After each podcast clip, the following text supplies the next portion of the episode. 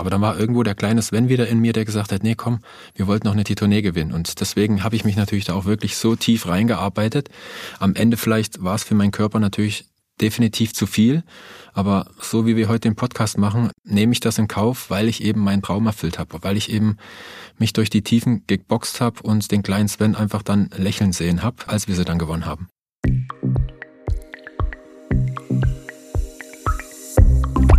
Nice am Stil Fitness. Der G Q-Podcast mit dem Hauptstadttrainer Erik Jäger. Ich muss ja schon zugeben, ich bin jetzt dezent nervös. Erstmal herzlich willkommen mal wieder zum G Q-Podcast Nice am Stil Fitness. Mein Name ist Erik Jäger und mir gegenüber leider nur auf einem Tablet, denn er in München, ich in Berlin, aber trotzdem ganz eng zusammen. Mein großer Held der Vierschanzentournee zweitausendzwei, Sven Hannawald. Schön, dass du da bist. Ich freue mich auf unseren Podcast.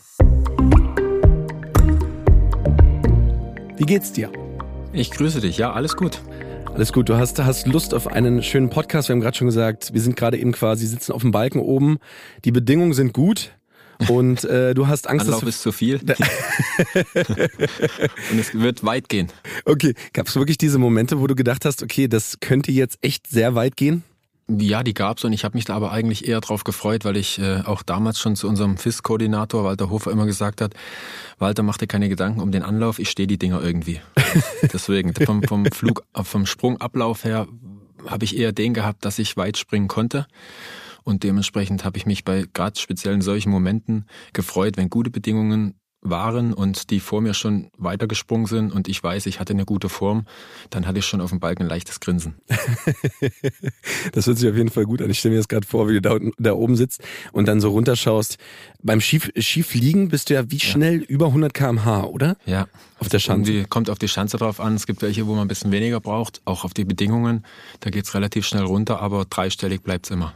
Okay, also jeder würde sich dann so denken, okay, ich fahre jetzt gleich auf zwei Brettern äh, mit hundert Kilometer pro Stunde und fliege dann ähm, mal locker entspannt beim Skifliegen ja dann schon fast an die zweihundert Meter. Ist das richtig? Ja, mittlerweile schon zweihundertdreiundfünfzig Komma fünf Meter. Zu meiner Zeit damals waren es äh, knapp zweihundertvierzig. Was war dein weitester? zweihundertzwanzig. Aber auch mit einem kleinen Fehler, den ich jetzt immer noch, das nervt mich, ich bin ja ehrgeizig und perfektionistisch. Und wenn ich dieses Video sehe und den Fehler sehe, dann weiß ich, dass wenn ich das, den Fehler nicht gehabt hätte, dann wäre ich auch jenseits der zwei dreißig gelandet und das wurmt mich ein bisschen. Aber es wird langsam besser. Also auf jeden Fall ein wahnsinniger Sport. Du bist heute in einem Fitness-Podcast, das ist natürlich auch völlig zu Recht. Die Sache ist die, wir werden ein kleines Warm-up zusammen machen. Ja, keine Angst, wir bleiben auf jeden Fall jetzt hier da sitzen. Und müssen uns jetzt quasi nicht anstrengen. Aber danach wäre eigentlich so ein kleiner Trainingsplan. Aber ich habe mir gedacht, zur Ehre des Tages, dass du heute da bist, machen wir doch diesen Trainingsplan, diesen Workout-Plan einfach zu einem Turnierplan und gehen einfach vier verschiedene Punkte durch. Punkt eins ist Oberstdorf, Punkt zwei ist Garmisch-Partenkirchen, Punkt drei ist Innsbruck und Punkt vier ist Bischofshofen. Und danach haben wir Muskelkater. Und danach haben wir Muskelkater wahrscheinlich. Und äh, du hast nochmal die äh, Vierschanzentournee gewonnen. Du warst der erste Springer, der alle vier Springen gewonnen hat. Ich glaube, ich habe tatsächlich damals auch vorm Fernseher gehockt und habe mir das angeschaut, zweitausendzwei, und habe so gedacht, ja, Wahnsinn, ist ein krasser Sport. Ich war damals zwölf. Ich glaube, ich konnte das noch nicht so wirklich einordnen, äh, was das für eine enorme Leistung ist. Aber auf jeden Fall großartig. Du bist wie ich Sachse. Ja, wir könnten mhm. jetzt oh, heute, okay. heute auch ein bisschen ganz entspannt in unser tiefstes Sächsisch fallen, aber da wurde nicht eingewilligt, weil uns denn die Leute nicht verstehen würden. ähm, und du bist aber momentan Unternehmensberater für betriebliche Gesundheit. Also ich habe mein Leben zweigeteilt, ähm, weil ich natürlich auch aus gewissen Zeiten, speziell dann auch damals mit dem Burnout, ja auch gelernt habe, und mit meinem Ehrgeiz und Perfektionismus möchte ich natürlich alles, was ich mir anschaffe, auch ähm, perfekt hinkriegen, und das war natürlich zu viel, und deswegen habe ich jetzt draus gelernt, und im Winter kommen wirklich nur das Kommentieren und das Experte-Dasein jetzt äh, seit letzter Saison bei der A R D, und im Sommer über dann wirklich gar kein Skispringen, sondern nur die beratenden Tätigkeiten, was die Gesundheit angeht. Wir werden da definitiv auch nochmal gleich ganz intensiv drauf eingehen, gerade wie das dann aussieht, wie dann deine Unternehmens- bzw. gesundheitliche Beratung sozusagen ausschaut und wie man das dann natürlich auch die Erfahrung, die du hast als Profisportler, dann sozusagen umsetzen kann auf den, ich sag jetzt mal normale, auf den Bürohengst. Super, super interessant. Du bist jetzt sechsundvierzig, ist das korrekt? Ja, ein bisschen Zeit im Sommer ist jetzt noch, Sven. Nochmal. Für mich? Für dich. Ich glaube, ich würde es nicht mal ins, äh, ins C-Kader-Team bringen. Ja, das ist einfach auch das, was man dann sieht, auch im Fußball. Die alten Helden von damals, wenn die heute mitspielen würden, da wird jeder Zwölfjährige gefühlt ähm, natürlich dann irgendwo schneller und agiler sein, was ganz normal ist. Und deswegen vergleiche ich auch nicht immer ähm, die Zeiten von mir mit heute oder zu meiner Zeit, die mit, mit damals, oder, sondern das ist in dem aktuellen Zeitraum, wo wir sind, äh, gibt es gewisse Voraussetzungen, wo man sich durchboxen muss. Und äh, dementsprechend schafft man es oder schafft man es nicht. Als kleine Aktivierung und ein paar Punkte über dich. Du hast mit sieben Jahren angefangen. Wie sieht es dann aus, wenn man als siebenjähriger Knirps dann von so einer Schanze springt? Was sind dann auch die Gefühle?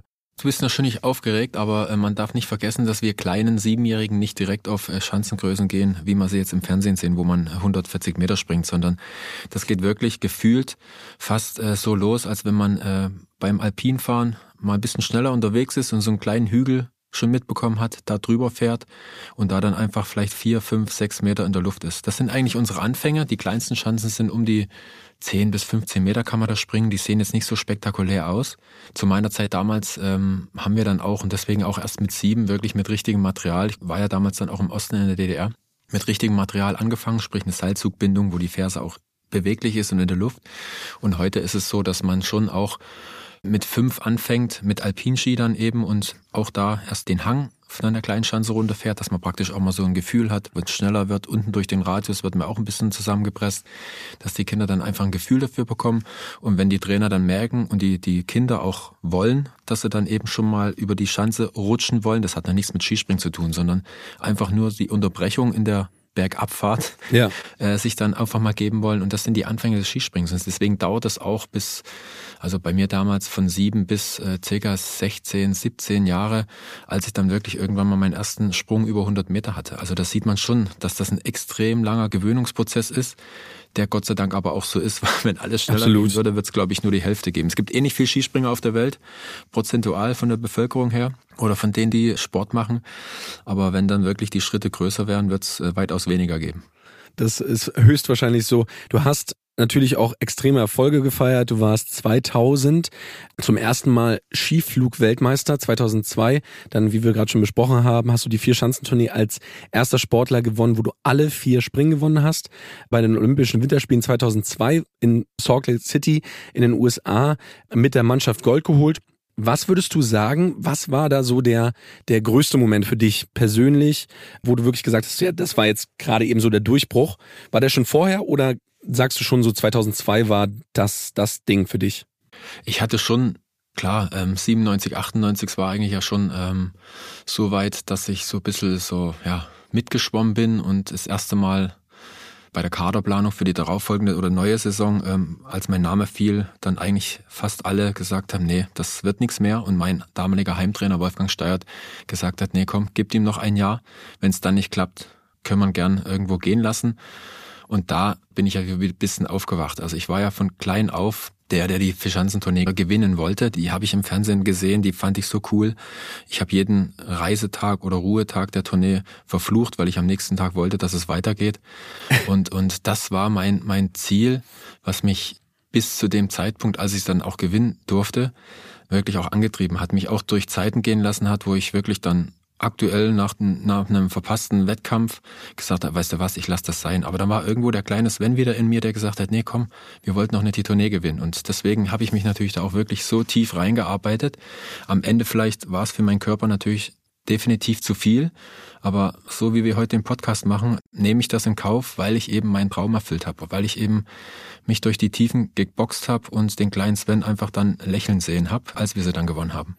Hast du dir da diese Ziele, die du hattest, immer irgendwie verschriftlicht? Hast du Ziele aufgeschrieben oder hast du sie einfach immer nur im Kopf gehabt und gesagt, das möchte ich erreichen?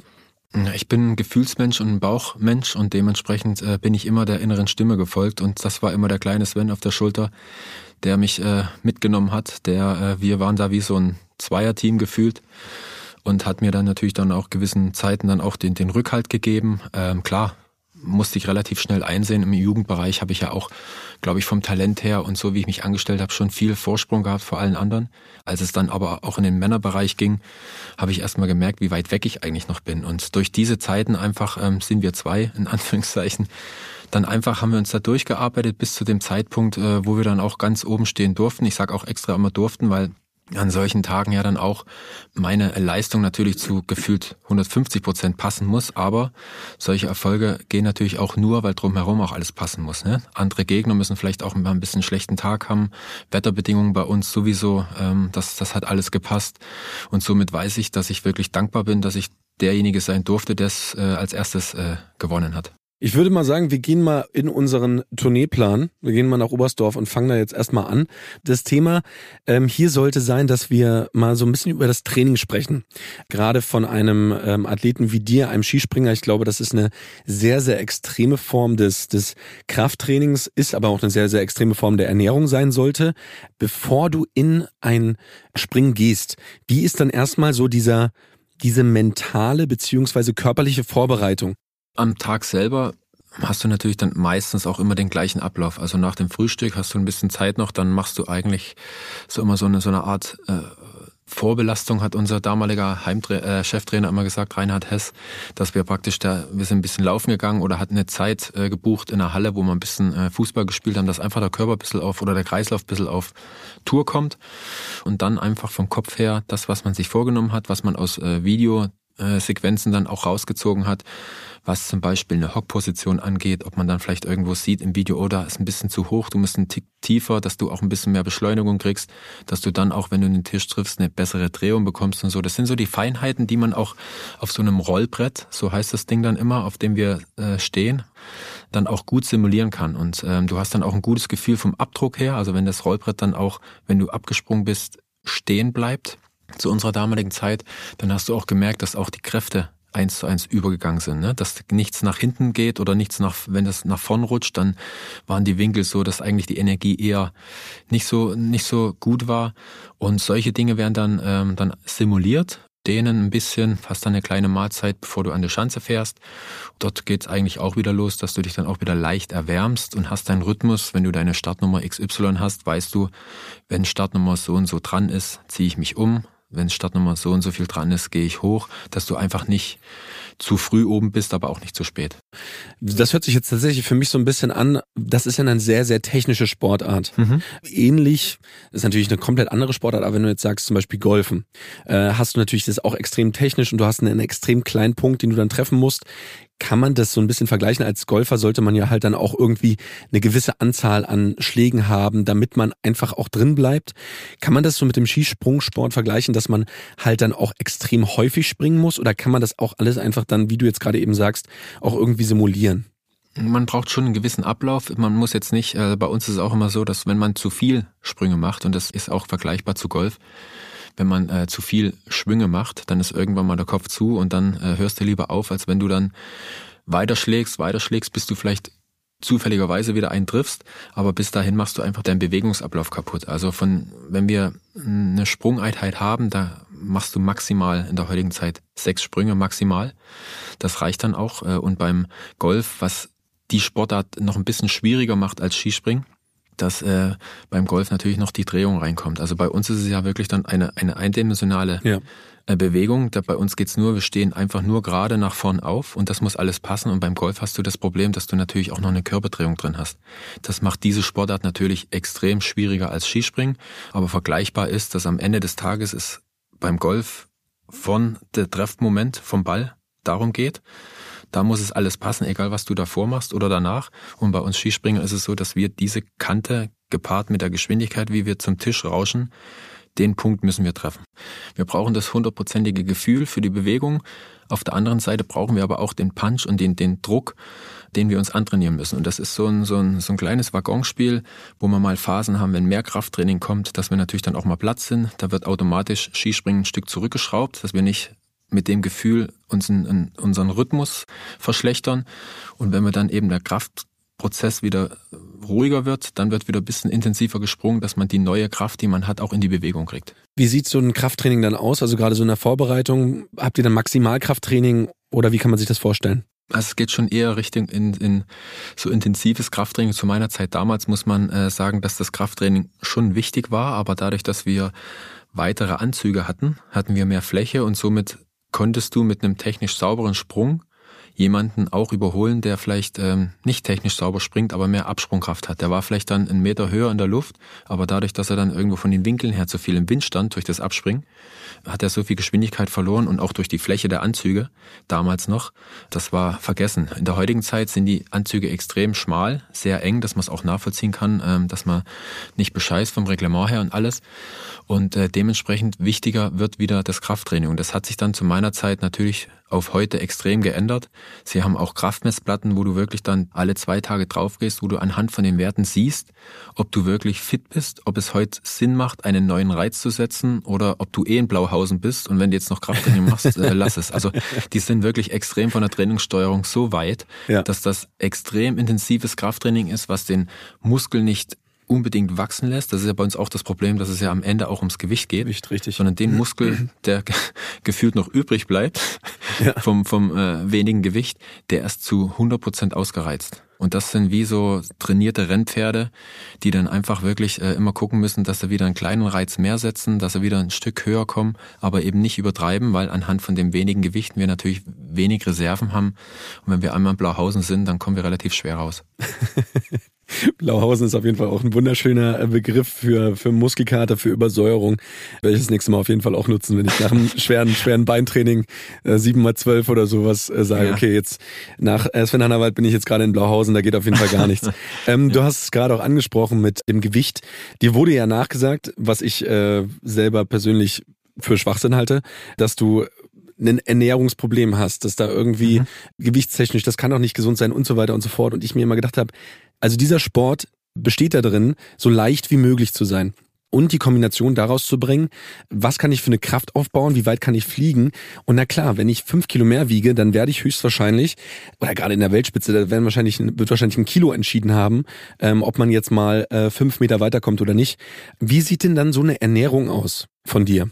Also wenn ich jetzt natürlich auch die Bilder im Nachhinein von mir sehe und ich würde mich nicht kennen, hätte ich die gleiche Meinung wie die gefühlt Weltbevölkerung. Ja, ja. Das siehst du irgendjemanden, der extrem schmal ist, wo du die Rippen siehst, keine Armmuskulatur und so weiter und so fort. Ich hätte genau die gleiche Meinung, aber die wissen natürlich nicht, dass es bei uns im Skispringen wirklich um nicht nur ein halbes Kilo geht, sondern fast auch um hundert Gramm.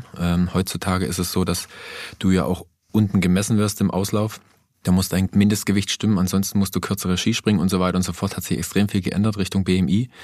Aber am Ende des Tages, die Springer von heute, wenn die alle T-Shirts ausziehen, nicht anders aussehen als ich früher. Das ist einfach so. In ja. gewissen Sportarten, ich hab, äh, ich kann mich erinnern, ich habe mal einen, einen Pferdejockey kennengelernt, als der mir dann auch gesagt hat, wie der so ein bisschen seinen Alltag verbringt mit Essen und so weiter, habe ich gedacht, ich bin froh, dass ich ein Skispringer bin. Also das ist schon extrem. Und bei uns ist es so, dass du schon lernst, wie viel Kalorien du brauchst, an welchem Tag. Also klar, wenn du Krafttraining machst, äh, bringt es natürlich nichts, äh, Essen wegzulassen. Dann kannst du eigentlich auch im Bett liegen bleiben.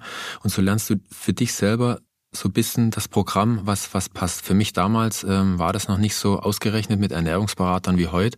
Aber ich hatte schon auch so auch da ein Gefühl dafür, dass ich diesen Weg gehen muss, im, im Gegensatz zu vielen anderen, die eher noch so waren, von wegen, komm, ich mache lieber noch drei Sätze Krafttraining mehr, dann habe ich mehr Power, dann kann ich wenigstens essen, was ich will. Also das hat sich schon auch da zu meiner Zeit in die Richtung entwickelt, wie es heute auch ist, mit Ernährungsberatern und so weiter und so fort.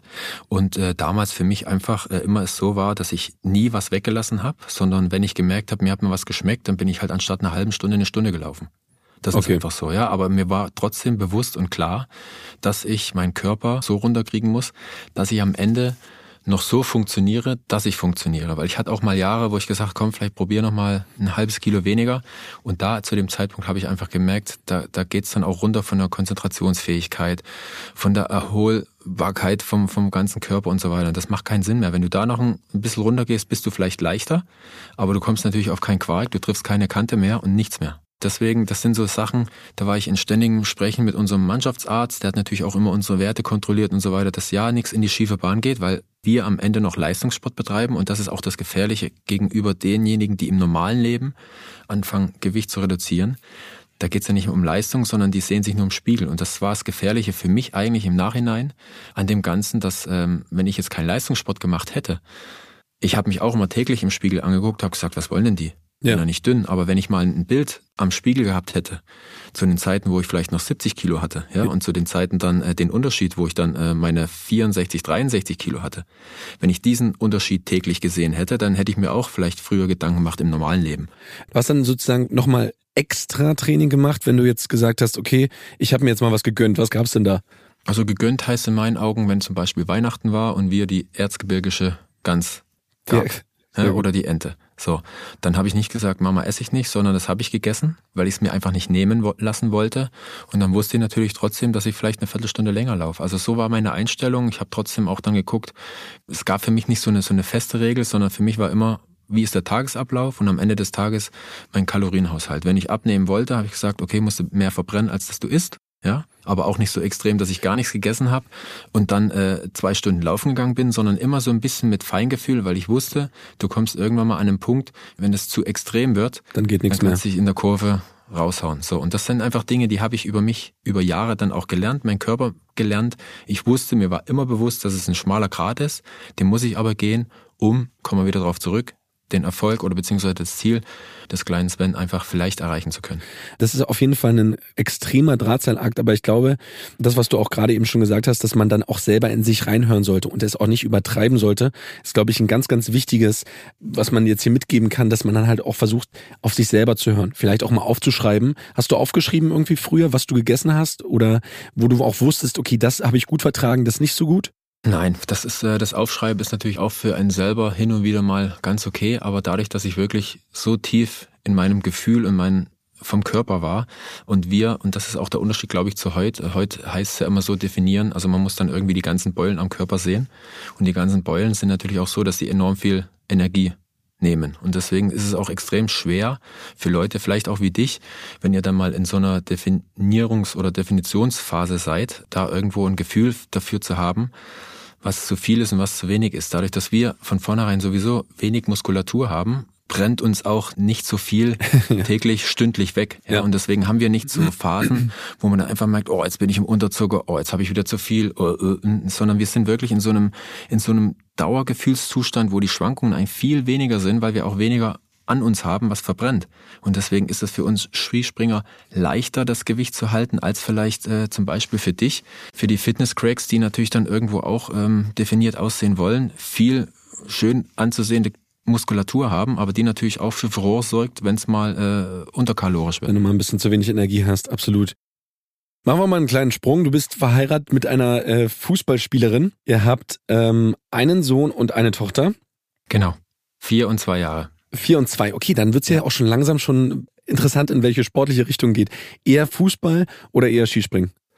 Also ich glaube, forcieren tut Melissa äh, Skispringen nicht. Ähm, ich ja. glaube, dass äh, wir einfach gucken, mir ist echt wirklich wichtig oder es wäre mir lieb, wenn, wir drängen jetzt niemanden zu irgendwas, aber wenn sie dann irgendwie auch mal dann äh, irgendwas mit Bewegung machen, ich meine Corona-bedingt konnten wir jetzt, äh, hat es keinen Sinn gemacht, da irgendwo auch die, zumindest Glenn jetzt äh, irgendwo anzumelden, aber ich glaube, ich merke schon, der hat so viel Energie, zu Hause ist immer ganzes Spielzeug bis unter die Decke langweilig. Ja. Und deswegen glaube ich schon, dass wenn jetzt im Sommer gucken wir mal, inwieweit da auch, wo ich dann äh, ja auch angemeldet bin zum Fußballspielen in dem Verein in Neuried, dass wir da dann auch äh, ihn mal ein bisschen mal, mal hinfahren, dass er einfach mal sieht, was die Kleinen machen, weil ich glaube schon, dass er sich ein bisschen auspowern möchte und dann fangen wir da mal an. Was draus wird, wir werden es sehen, aber ich bin jetzt keiner, gefühlt zu meiner damaligen äh, Motorsportzeit, äh, wenn du siehst, dass die Kinder zur Kartbahn geschoben werden von den Eltern, weil die Eltern äh, wollen, dass wollen. Die, äh, die neuen Michael Schumachers wären und die eigentlich gar keinen Bock haben, das wird es bei uns nicht geben.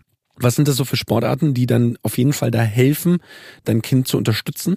Ich glaube, es ist nicht nur die, die Sportart an sich, sondern es geht allgemein bei uns Menschen im Gegensatz zu einem Computer um Bewegung. Deswegen haben wir Arme und Beine und äh, wenn wir uns bewegen, dann wird durch die Arbeit der Muskulatur, werden gewisse Dinge, die täglich bei uns einströmen in den Kopf, werden verarbeitet. Ja, so, und das ist, glaube ich, das Grundrezept, warum ich hoffe und froh bin, dass äh, auch unsere Kleinen irgendwie so, ein, so, ein, so eine Art Bewegungsdrang bekommen. Ja, dass sie irgendwo sich bewegen wollen an der frischen Luft. Und äh, wie gesagt, aber die Bewegung an sich ist, ähm, ob das im Team ist, im Fußball oder ob es dann irgendwo auch ähm, Kinder gibt, die dann irgendwo für sich so schon kleine Eigenbrötler sind, die vielleicht dann auch Richtung Tennis besser aufgehoben sind.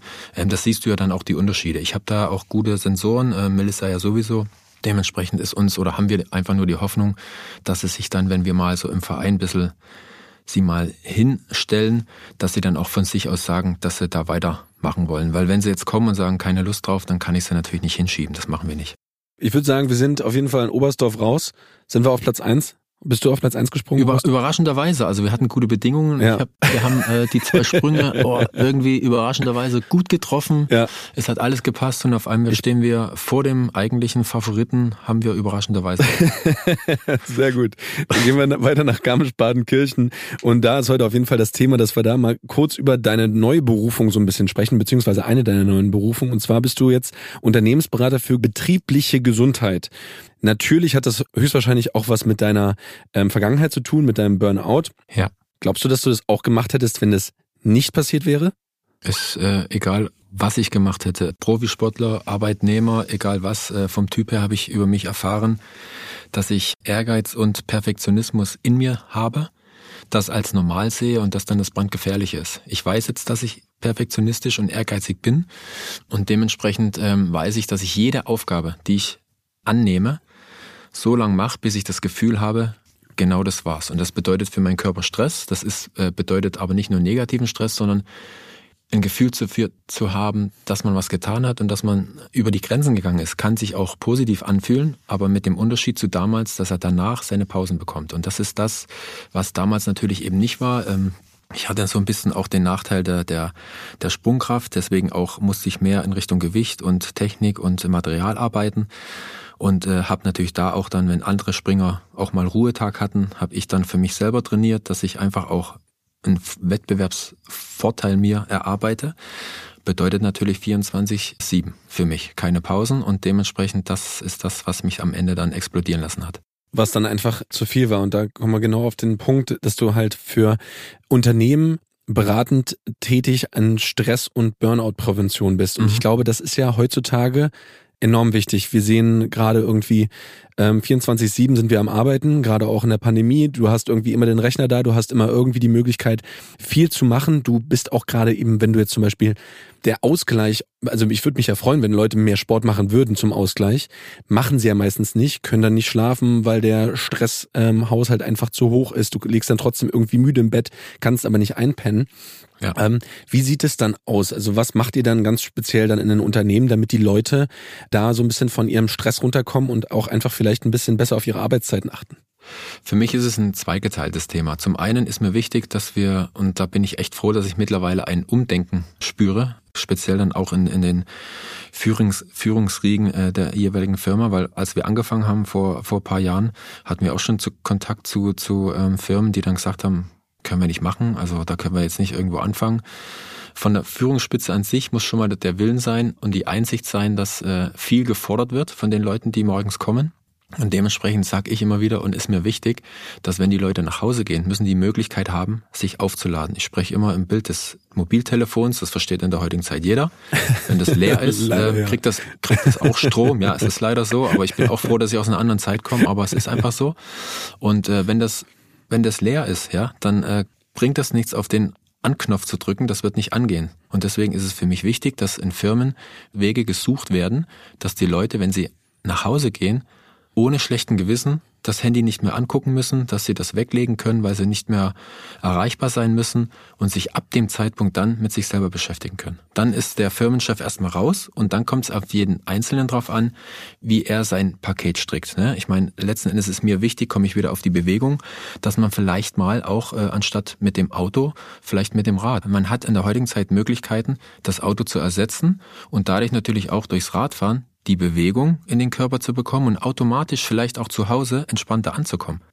Wir beide haben auf jeden Fall einen wieder sehr, also ich würde sagen, Garmisch-Partenkirchen war auf jeden Fall auch gut. Platz eins war Platz, knapper. War knapper jetzt, ne? Es war knapper. Nach dem ersten Durchgang ähm, waren wir nicht in Führung, aber wir haben es trotzdem hin. Wir haben schon wieder gewonnen.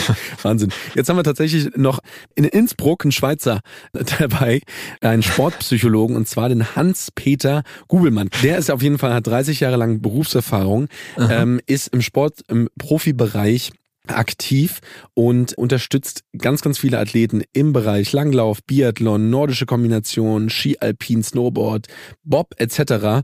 Und der wird uns heute auf jeden Fall ein bisschen eine Frage und Antwort stellen zum Thema Burnout, zum Thema Stress mhm. und so weiter und so fort. Hattest du selber einen Sportpsychologen damals? Ja, das wusste aber niemand. Das habe ich extra zu unserer damaligen R T L-Zeit, war die Gefahr relativ hoch, dass dann irgendwo wieder eine neue Geschichte kommt, ich wieder wieder irgendwas erzählen soll, wo ich eigentlich keine Lust habe dazu zu erzählen, was mir nur ums Springen ging. Ja. Und selbst meine Eltern und Trainer es nicht wussten. Okay. Und das aber im Nachhinein mein letztes Puzzlestück war, was dann am Ende mich dann klar im Wettkampf funktionieren lassen hat. Ich glaube, damals auch noch Anfang zweitausend war das ja auch noch nicht so ein großes Thema. Jetzt hat ja gefühlt jeder Bundesligist einen Sportpsychologen, wo man dann einfach auch über verschiedenste Dinge einfach sprechen kann. Ich glaube auch einfach jemand hat, mit dem man sprechen kann. Irgendwie nicht jeder ist davon gesegnet, Freunde zu haben, die ja einen da irgendwie unterstützen und da irgendwie vielleicht auch so ein bisschen reflektieren und unterstützen, mhm. irgendwie Dinge wahrzunehmen und von außen zu betrachten. Und ich glaube, das ist natürlich gerade dann auch im Profibereich, Sportprofibereich enorm wichtig, ja. da dann so eine Unterstützung zu bekommen. Ja. Aber bei uns war es auch so, wir hatten dann mal so ein bisschen angefangen, ähm, mit so einem, ja, die, die haben so auch so Adventures gemacht, so mit Canyoning in so irgendeinem Wildbach und so weiter, also so Teamgefüge bilden. Und der war auch so ein bisschen psychologisch ausgebildet und hat dann auch so angefangen, so ein bisschen mit Einzelgesprächen. Aber bei mir war es so, ich brauchte jemanden, dadurch, dass wir aus einer Einzelsportart kommen, brauchte ich jemanden, der wirklich nur für mich zuständig ist und dem konnte ich mich öffnen. Also im Team ist das, ähm, Fußball ist dann auch ein bisschen was anderes, weil dann einfach auch das Team funktionieren muss. Da wäre ich, glaube ich, auch anders.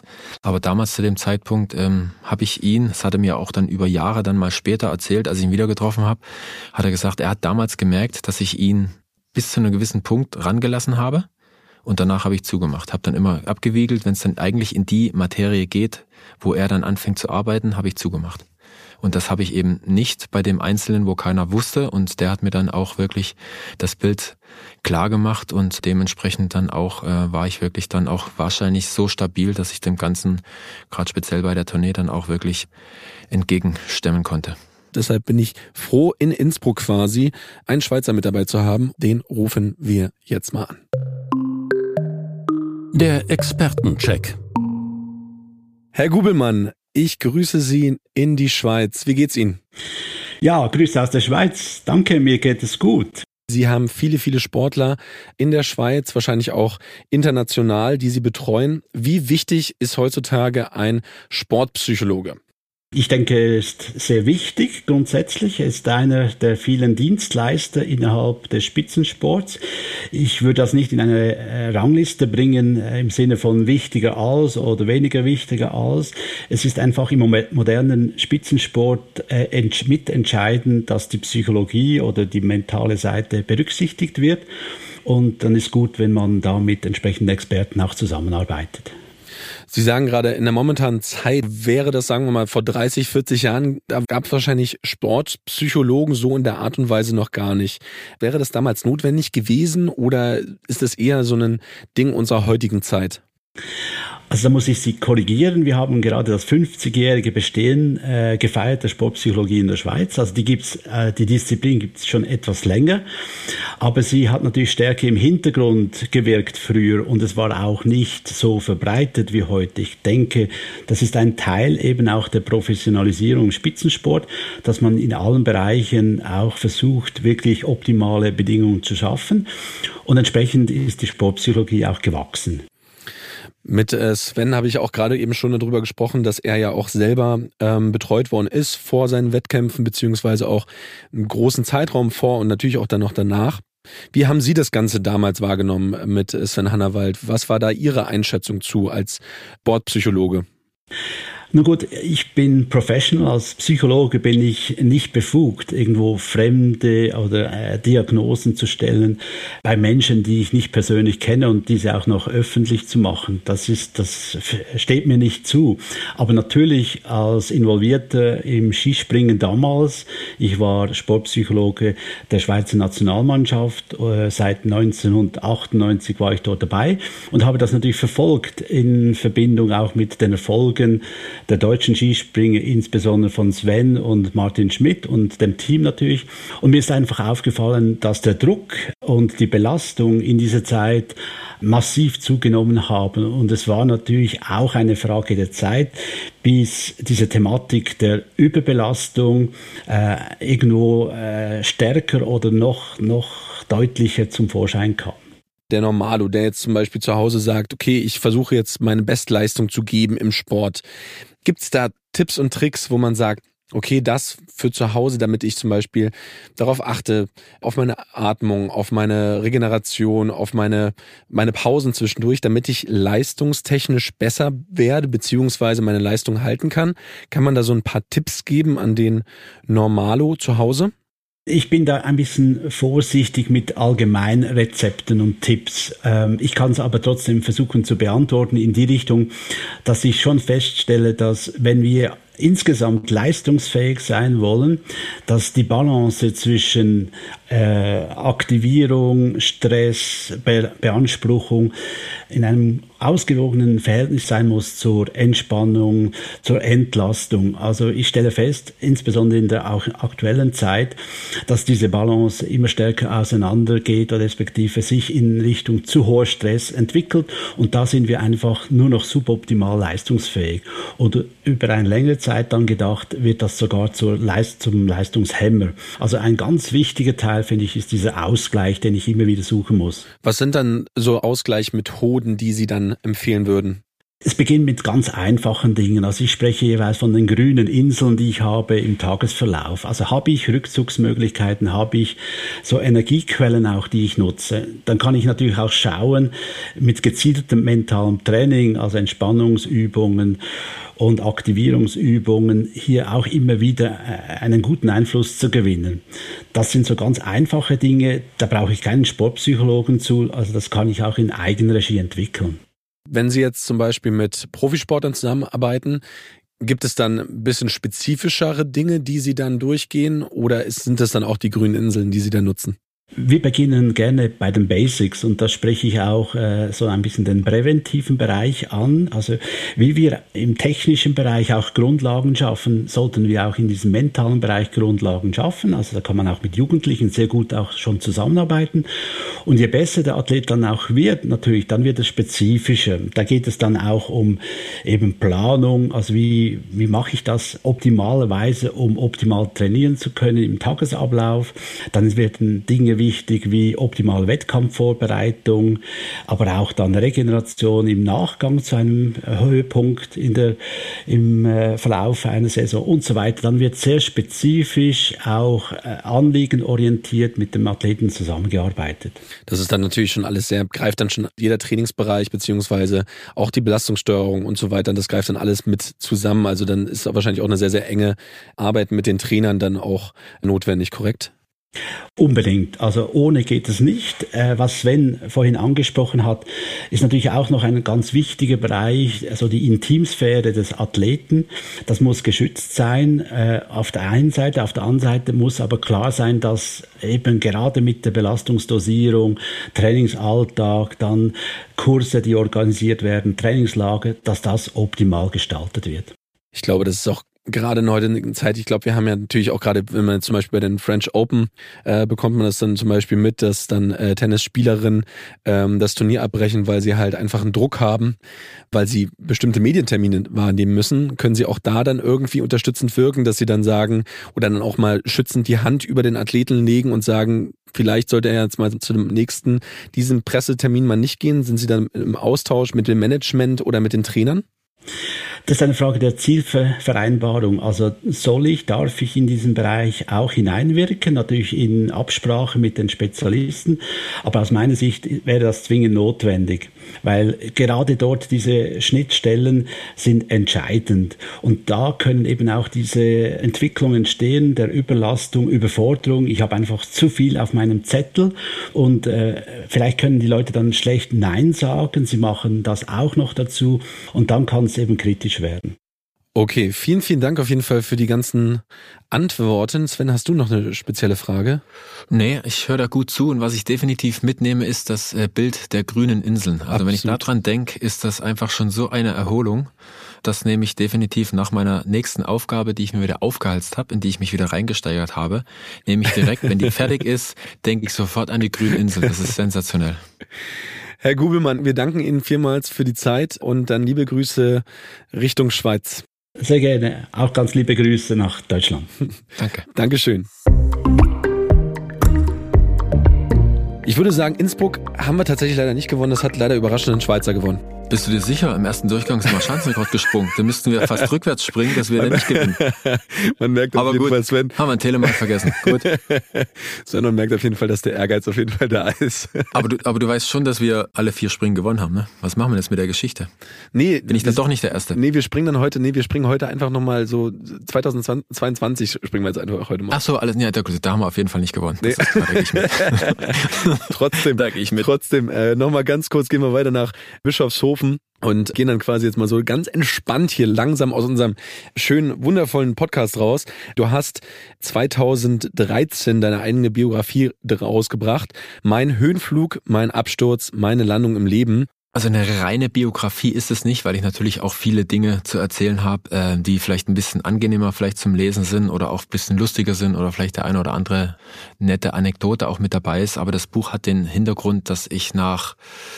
Ja, meinem Burnout dann zweitausendfünf, ähm, als ich dann auch ähm, zurücktreten musste, sage ich heute, weil mein Körper einfach nicht mehr wollte. Ich habe es ja nochmal vom Kopf her versucht, habe mich eigentlich auch schon mit Skispringen befasst und hat so ein leichtes Schmunzeln, also das war eigentlich ein gutes Gefühl. Und als die alltägliche Arbeit wieder auf uns, auf mich zukam, habe ich gemerkt, dass der Körper wieder genau die Dinge gesendet hat, die ich auch gespürt habe äh, während meinem Tiefpunkt des Burnouts und ich musste... dann meinen Kopf davon überzeugen, dass ich leider meine große Liebe, das Skispringen, gehen lassen muss. Und das war eine schwere Zeit und ähm, habe für mich auch eine lange Zeit gebraucht, auch fernab vom mit dem Motorsport auch ein bisschen auch ein neues Leben kennengelernt. Und als ich dann in der einen oder anderen Sendung auch ähm, so weit war, dass ich dann auch über den Burnout auch sprechen konnte und mir war ja auch bewusst, wenn ich mich dahin gebe, muss ich auch natürlich mich mit vielen Fragen beschäftigen können oder auch mich fragen lassen und dementsprechend habe ich mir die Zeit genommen.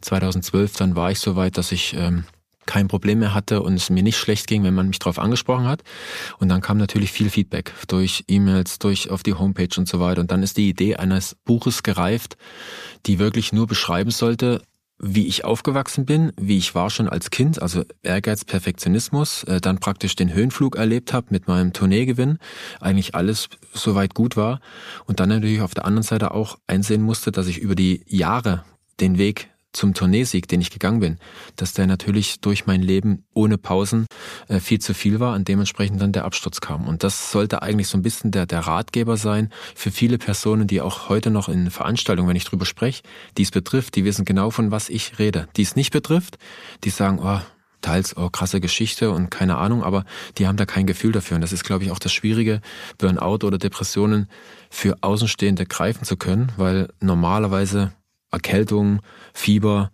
mal ein blauer Fleck, vielleicht mal ein Syndesmosebandriss. Ist alles ein bisschen, ist alles ein bisschen greifbarer als das, das psychische Thema, weil teilweise jemand ein Problem hat mit Dingen, wo rechts und links jemand das Gleiche macht und keine Probleme hat. Und das ist immer so ein bisschen deswegen auch schwierig zu greifen für diejenigen, die es betrifft. Die wussten genau, von was ich spreche oder auch von was ich geschrieben habe.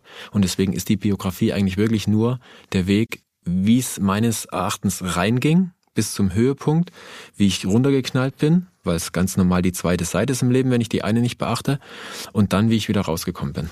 Super faszinierend. Auf jeden Fall. Vielen, vielen Dank auch für deine Zeit und natürlich, dass du uns alles mal ein bisschen erzählt hast. Also wer da auf jeden Fall nochmal intensiver reinlesen möchte und das natürlich auch alles erfahren möchte und vielleicht auch selber für sich da noch Punkte rausziehen will, definitiv mal zu diesem Buch.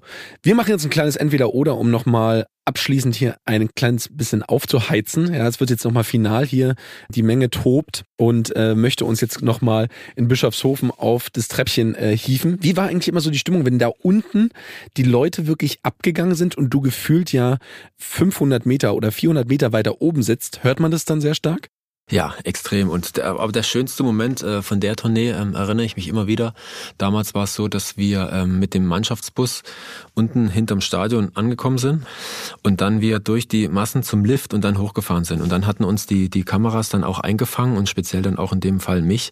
Und was dann so ein bisschen das, als die Zuschauer da mitbekommen haben, dass äh, ich da reinkam, das Krummeln, das Raunen, das das die ersten, die erst, das erste Raunen und äh, das erste Hey und und und und Pfeifen und so die Stimmung, das das vergesse ich heute nicht.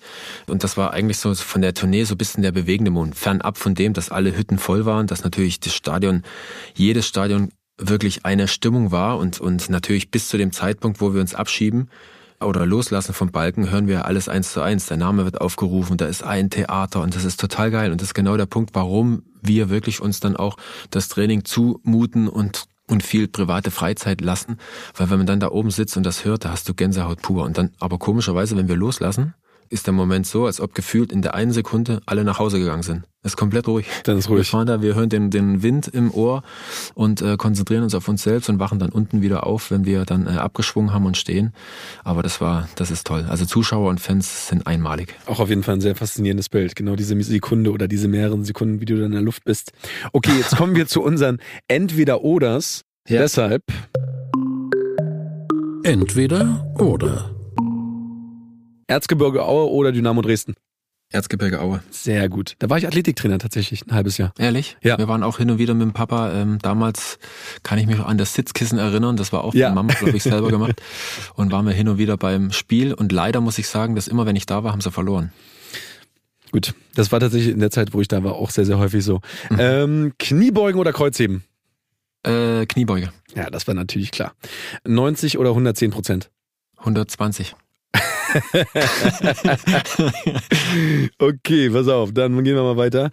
Entspannung im Wald oder auf dem Berg? Oh, lieber auf dem Berg, aber aktuell ist immer oben Fahrt auf dem, zum Berg. Oben auf dem Balken quasi. Okay, äh, Joggen oder Radfahren? Radfahren mit dem E-Bike. Ganz locker. Das ist super. Okay. Ich, ich habe auch früher immer gelacht drüber, aber ich, ich genieße das.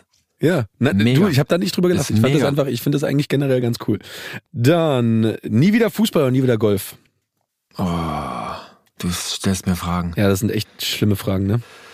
Ich weiß, ja, also mit, mit sechzig nie wieder Fußball. Okay, alles klar. Die größere Leidenschaft, Motorsport oder Wintersport? Skispringen. Der Wintersport ist auch Langlauf, das hasse ich. Okay, okay, okay, alles klar. Gut. Nie wieder Schnee oder nie wieder Sonne?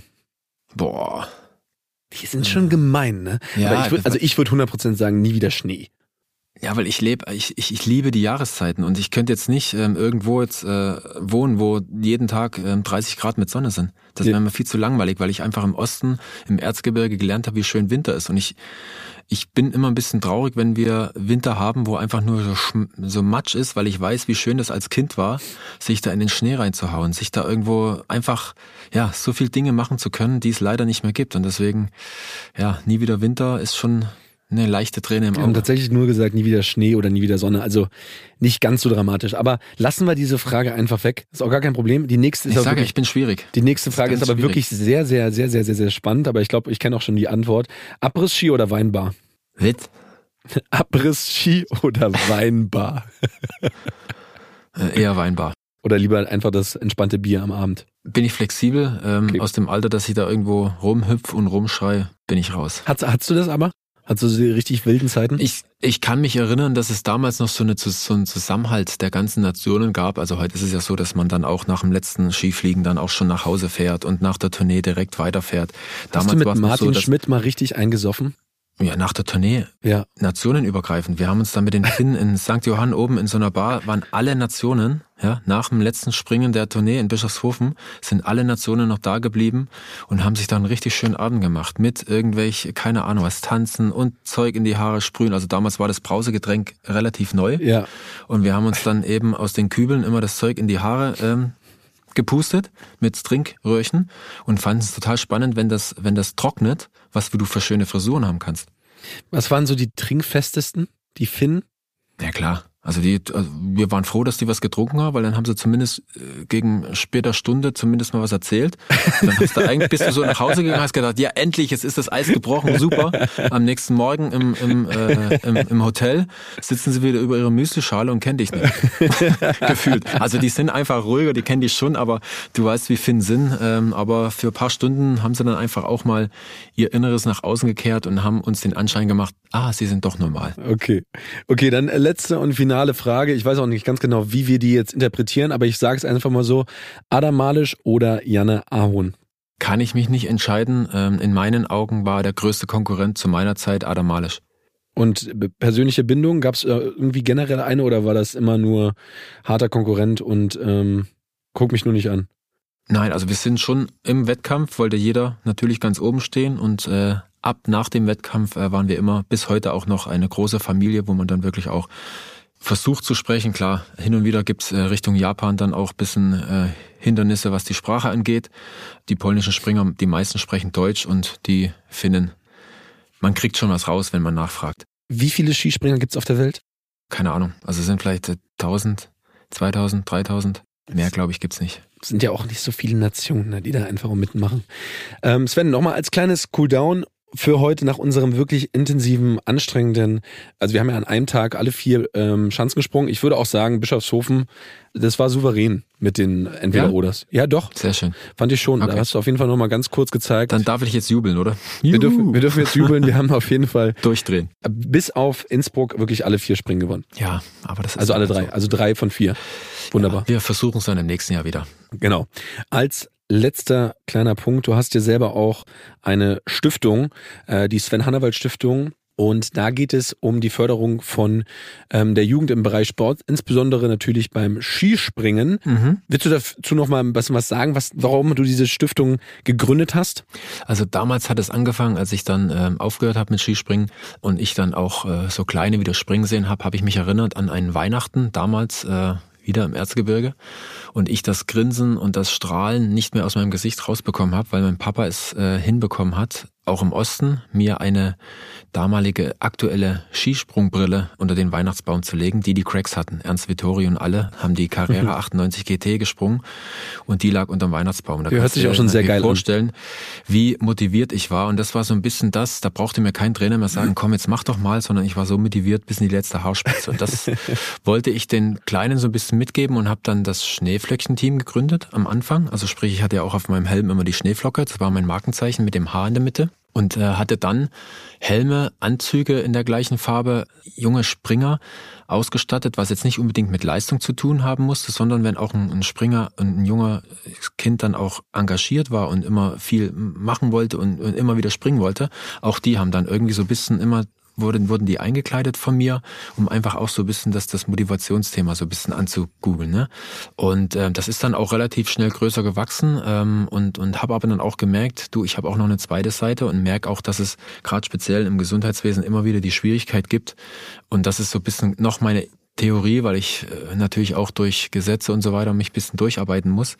Mein, mein Wollen ist es, dass äh, Menschen, die ähnlich wie ich, äh, dann einfach auch äh, stressbedingt oder auch psychisch einfach Tiefpunkte in ihrem Leben durchleben müssen und dringend in die Klinik müssen, aber zum Beispiel ähm, keine Privatversicherung haben, möchte ich äh, dann praktisch den Zwiespalt zwischen der kassenärztlichen äh, Versicherung desjenigen oder derjenigen zu dem, was dann eigentlich der Klinikplatz kosten würde. Das äh, möchte ich dann auch mit der Stiftung stemmen, weil ich weiß, dass wenn man heute ähm, als äh, normal Kassenpatient in die Klinik möchte, muss man teilweise ein halbes Jahr bis zu einem Jahr warten, und das werden die meisten nicht erleben. Und das ist der zweite Ansatz der Stiftung und deswegen aber auch die Stiftung drüber gehängt, dass ich dann nicht auf der einen Seite Team Schneeflöckchen oder die, die, die den Skisprung-Nachwuchs fördern möchte in meinen Vereinen Hinterzarten und auch in Johann Georgenstadt, sondern ich möchte eben auch ähm, anderen helfen, denen es mir so geht wie mir, und deswegen ähm, möchte ich nicht zwei Töpfe haben, sondern ich habe die Stiftung drüber gehängt und habe jetzt einen Topf, wo ich dann eben, je nachdem wer für was spenden oder was Gutes tun möchte, kann ich dann eben aus dem Topf greifen. großartig. Da hast du sozusagen auf der einen Seite vielleicht, dass Deutschland dann auch mal wieder ein richtiges Skisprung-Ass hat, vielleicht in ein paar Jahren, durch deine Unterstützung und natürlich eine ganze Menge mehr Gesundheit und auch gerade viel mehr Aufmerksamkeit für das Thema Burnout und auch natürlich die Prävention und die Heilung dafür. Sven, es war mir eine Ehre. Danke dir auf jeden Fall für zweitausendzwei. Ich glaube, ich bin auch als Zwölfjähriger damals dann schon äh, jubelnd im Wohnzimmer hin und her gerannt, habe mich gefreut, dass ein Deutscher die Vierschanzentournee gewonnen hat. Ähm, und vielen Dank, dass wir beide hier heute über diese Zeit sprechen konnten und über vieles mehr. Danke dir. Ja, auch dir alles, alles Gute. Und gesund bleiben. Und wenn du gesund bleibst, bleibst du auch fit.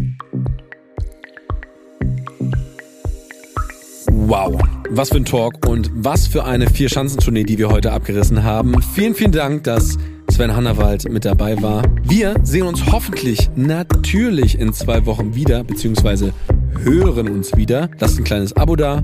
Alle Infos zu diesem Podcast gibt es in den Shownotes. Und natürlich, wenn ihr noch was über das Thema Lifestyle erfahren wollt, dann einschalten bei meiner wertgeschätzten Kollegin Janine Uhlmann. Und wenn es zum Thema Cars was sein soll, dann natürlich bei Matthias Malmedy einschalten. Aber auf jeden Fall auch bei mir. Bis bald. Ciao. Das war Nice am Stil Fitness. Der G Q-Podcast mit dem Hauptstadttrainer Erik Jäger. Wer sich noch mehr G Q nach Hause holen will, es gibt eine brandneue G Q Must-Haves-Box mit tollen Produkten rund um den Podcast Nice am Stil. Aber ihr müsst schnell sein. Sie ist stark limitiert.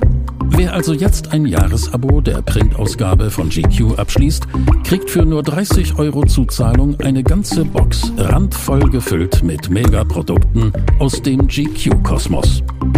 G Q Nice am Stil Fitness ist eine Podcast-Produktion von G Q und Studio Bummens in Zusammenarbeit mit Erik Jäger. Redaktion und Produktion Konstantin Herrmann, Helena Drewalowski, Wiebke Holtermann und Sarah Omar. Ton und Schnitt Henk Heuer. Neue Episoden jeden zweiten Mittwoch überall, wo es Podcasts gibt.